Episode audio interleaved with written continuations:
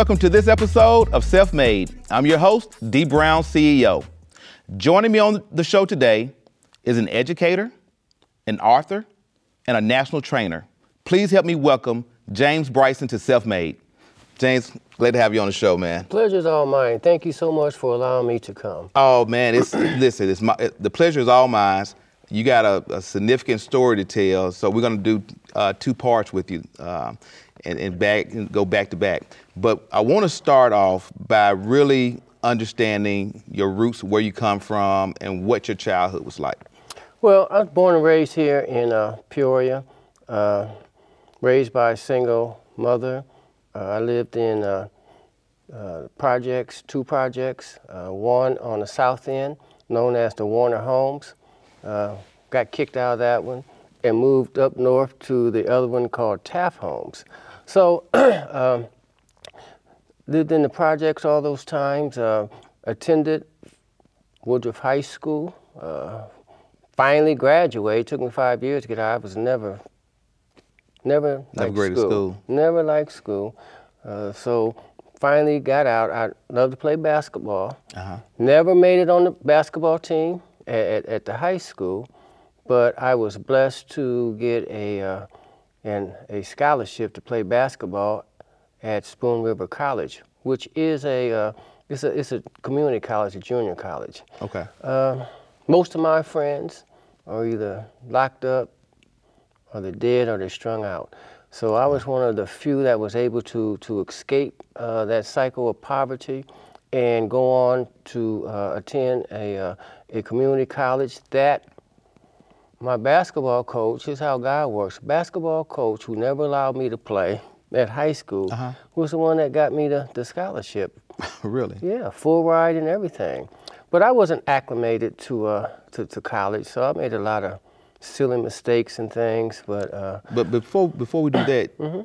why did your coach not allow you to play in high school? Well, because uh, Peoria is a mecca for uh, basketball players, uh, football players, uh, and I was short and I was fat.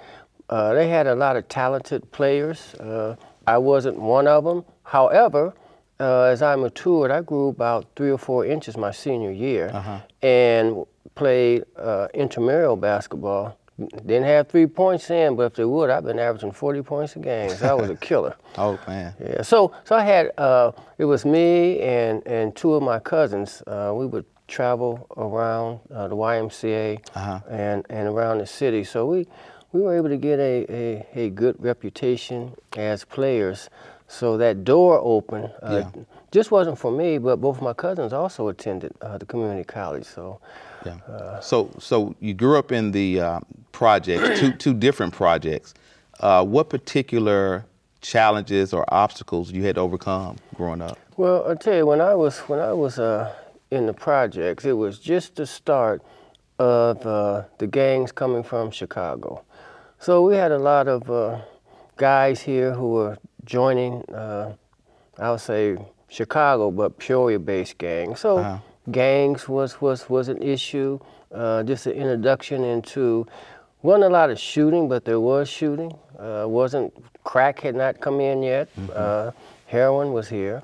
So those those kind of trappings, you know, understanding who you who you hang out with, who you don't hang out with, uh, those were all all challenges. Yeah. Uh, also during that time, uh, we were having the the uh, riots that were going on, civil rights riots. Uh, Taft Homes, the uh, National Guard came through the Taft Homes shooting tracers through the projects, going through whole buildings and things. So it was a real time of uh, racial tension.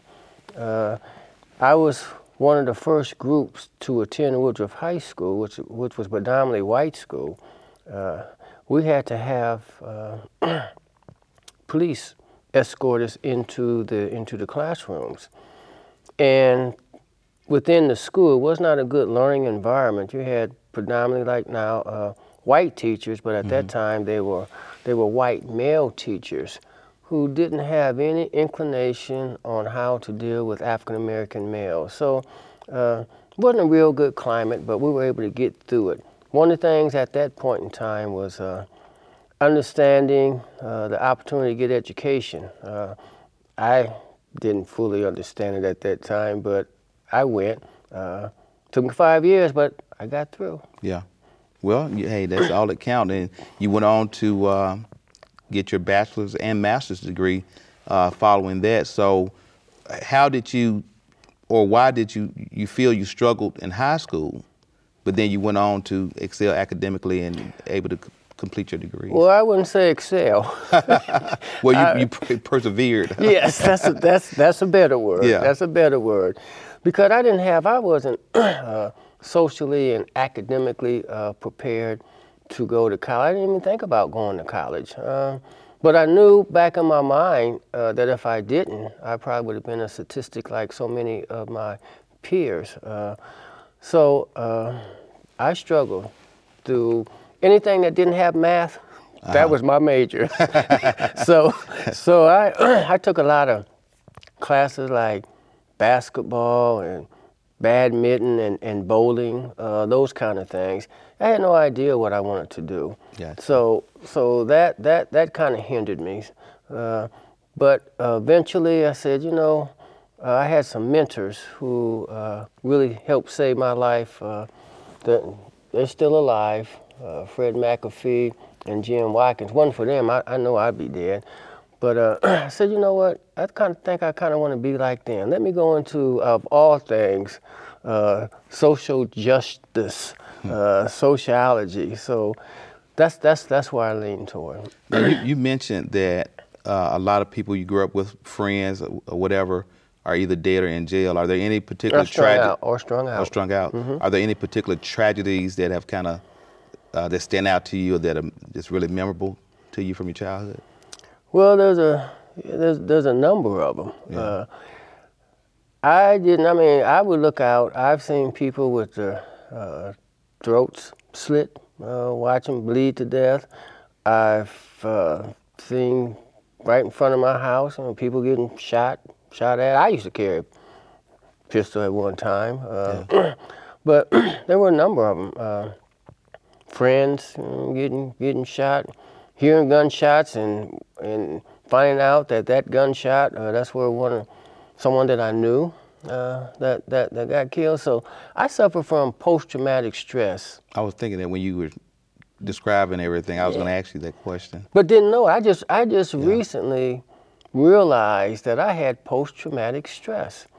So living in an environment whereas you know your gunshots unfortunately become normal. Right. Uh, certain behaviors become normal. But one good thing, now I will say that uh, when I was in public housing, you had to cut your own grass. Uh, there were certain people's yards. You better not go on Miss Johnson's yard because Miss Johnson would tear you up, and you respected her. Mm-hmm. It didn't look the way that uh, most public housing look, looks now. There were there were yards, there were flowers, there were some uh, elderly people, and there was uh, more of a community in, in, in, in most of the areas. But there were other areas, you know, you gotta be careful where you where you go and right. who you hang out with. Right. so, talk to me about you know college. Uh, what was that like, and how did you once you left college? You know, how did you begin your your early career? Well, uh, thank God. Uh, in at uh, we were walk-ons at the at the uh, community college, so uh, we did we did well, and fortunately, uh, Eureka College uh, found an interest in in myself and my other cousins, so we were able to continue our education to to Eureka College, and so played for two years at at Eureka.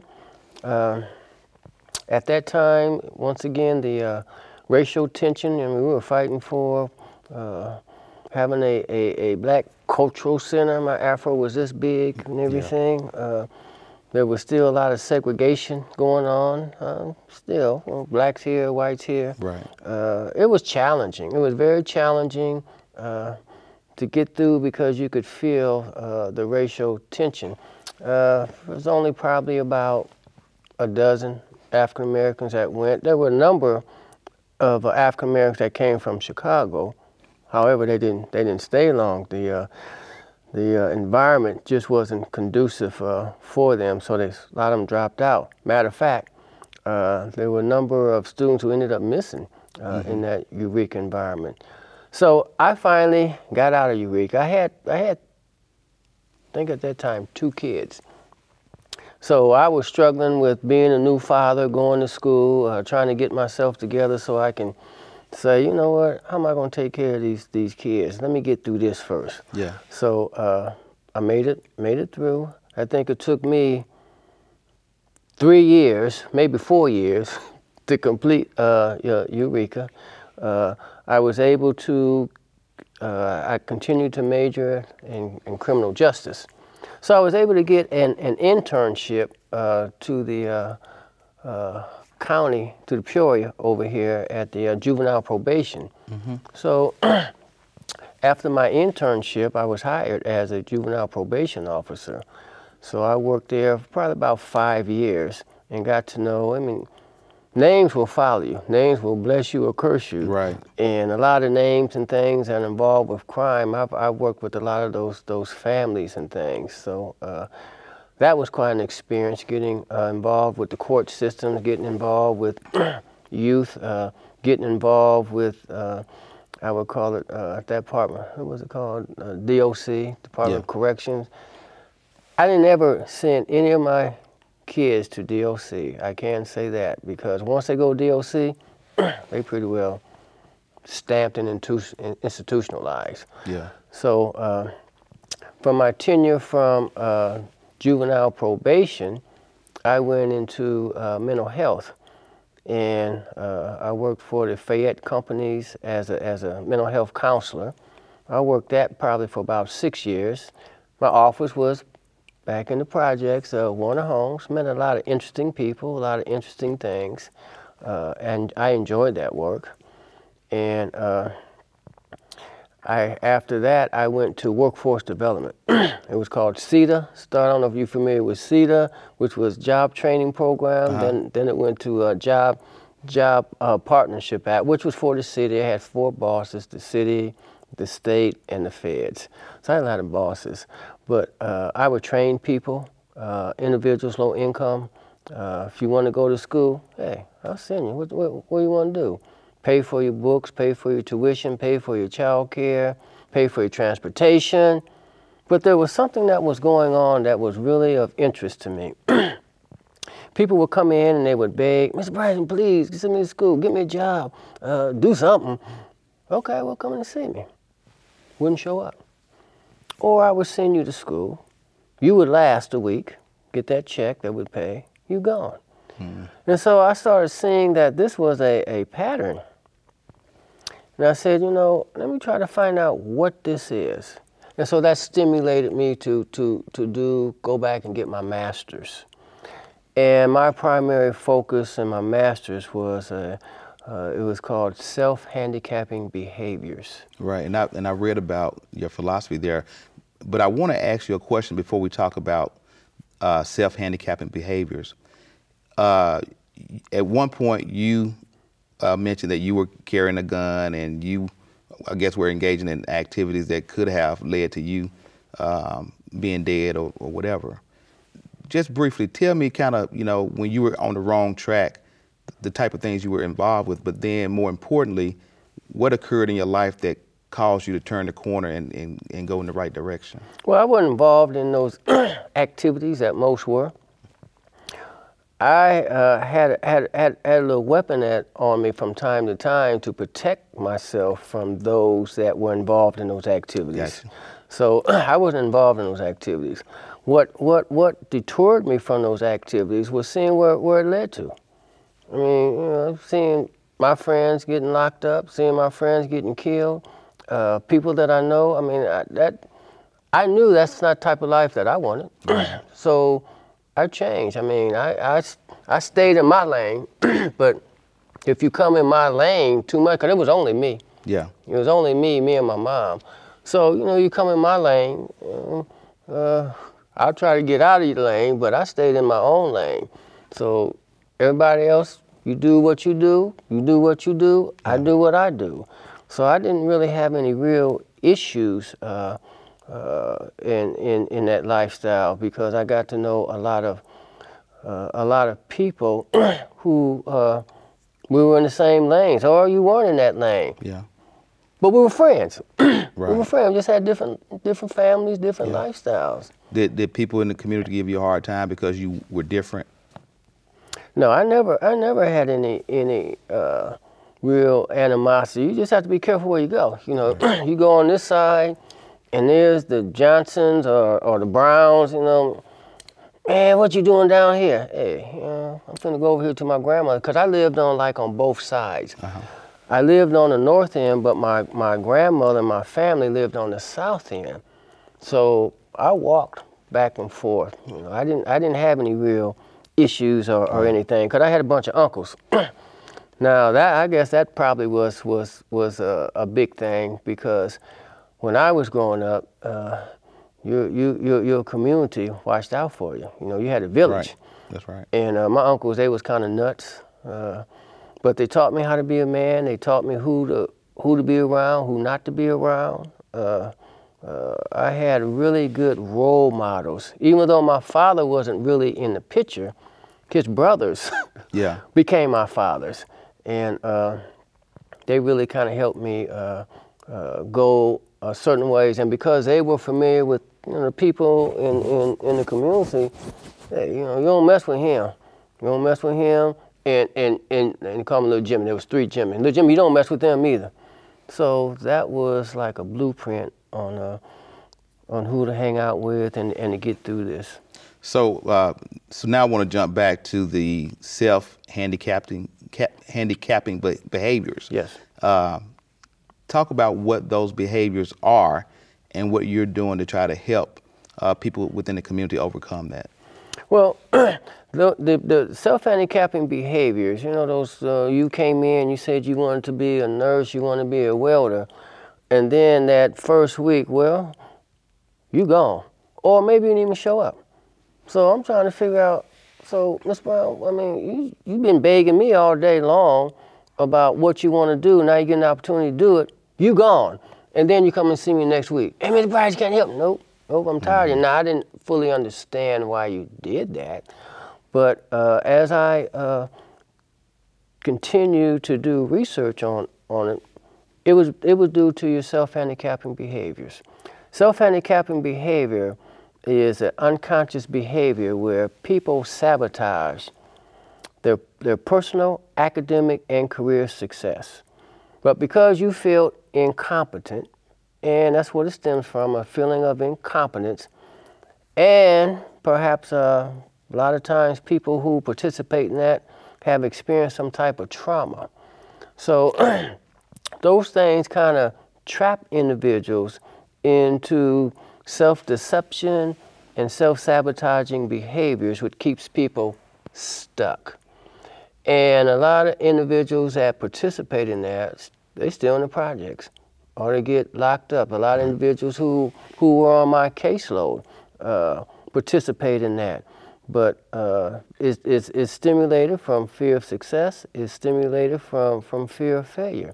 But what it does is that it keeps you stuck in poverty. So it's a behavioral health issue that we, we see every day. Right. I mean, you go go to the schools, uh, attendance rate is so is so low.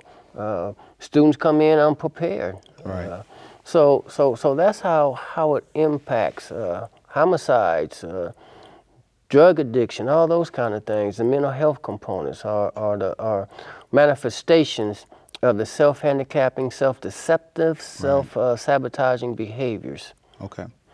Got you. So um, I want to know from you. Uh, you you're doing programs within the community uh, as, in terms of job readiness, uh, developing job skills, things of that nature. Correct. As well as that, after I, I uh, worked at workforce development for about uh, 17 years, I went to Illinois Central College. And so at Illinois Central College uh, uh, is where I continued this, this work. This is where I was able to implement, uh, I, I should have brought my workbook in, but this is one of the, one of the things that I would deal with, uh, empowering African American males to succeed because they were the ones at the college who were the most uh, unprepared. Uh, Right. So uh, I worked with the program. I worked at Illinois Central College uh, at a program called TRIO. TRIO is a uh, uh, program designed for first generation and low income students, which most uh, end up being minority students. So I was a director there and started developing programs that uh, help students get through. So we had counselors, they had support system, uh, community activities, those kind of things. Uh, and then from there, I became a, uh, a personal counselor, a, a career counselor, and academic counselor uh, with the college. Uh, I started a program called Harvesting Dreams, which was an African American male retention program. Okay. Uh, that program is still going on. I retired from ICC, but it's but it, but it's still it's still going on strong there.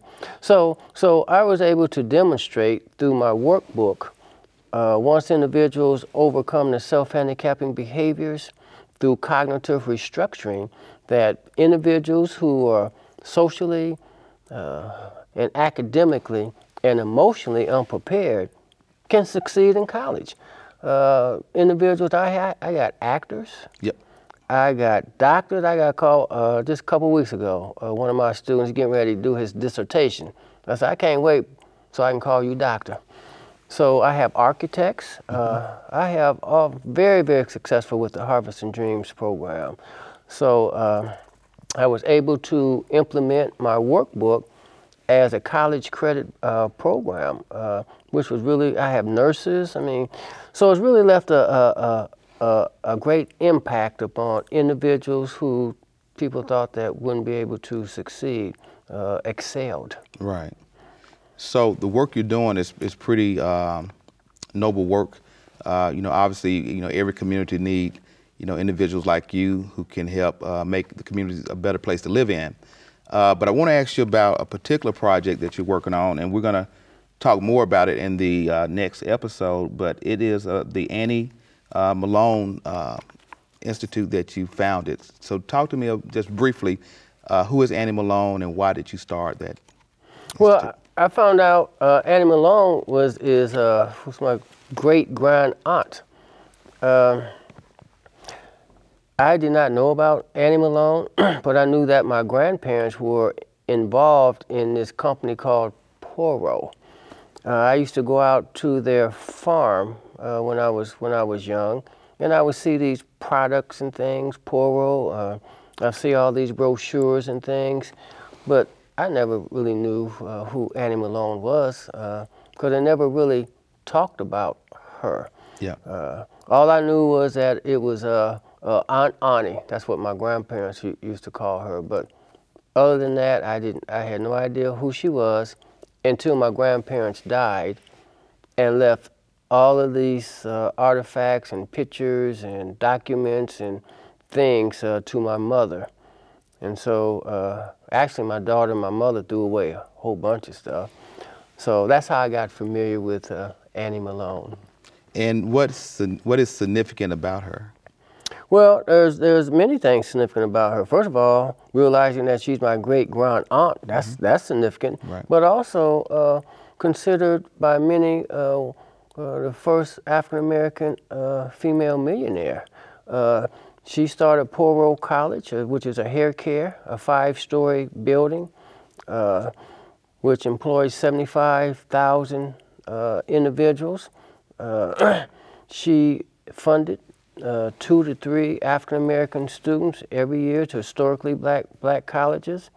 Uh, if it wasn't for Annie Malone, there wouldn't be a Madam C.J. Walker. And most people are familiar with Madam C.J. Walker, who was a Poro student and employee of, of Poro College. So Annie Malone has really, really left a, a great impact uh, upon people. She, she gave away thousands of dollars, 25, 10,000, 15,000, 25,000, the largest uh, contribution to uh, the y, colored YMCA. Uh, she was a devout Christian. Uh, I have a lot of her prayers and philosophies. Uh, she was one of the first servant leaders. Uh, so I, I teach servant leadership uh, with, with individuals. Uh, the Annie Malone Center for Development is uh, designed to resurrect Annie Malone's legacy and and memory, and to help and to educate people on on, on who she was. But more importantly, within within the book, uh, I teach individuals what I would call her success principles. Mm-hmm. Uh, and, and like yourself, one, you got to have a vision. Right. Without a vision, people perish. Absolutely. Then you have to have a plan. So that's the second thing that I teach. Annie Malone really. So, so James, mm-hmm. let me mm-hmm. jump in real yes, quick. Sir. I want to pause right here. Yes, sir. Uh, so we can wrap this episode and then pick back up on the, the, the next, next episode uh, so we can go a little bit deeper into this story. Yes, sir. And I, I, appreciate you being here and being patient with us. And to my viewers, thank you for watching this episode of Self Made with Dee Brown CEO. And remember, without you, there's no me.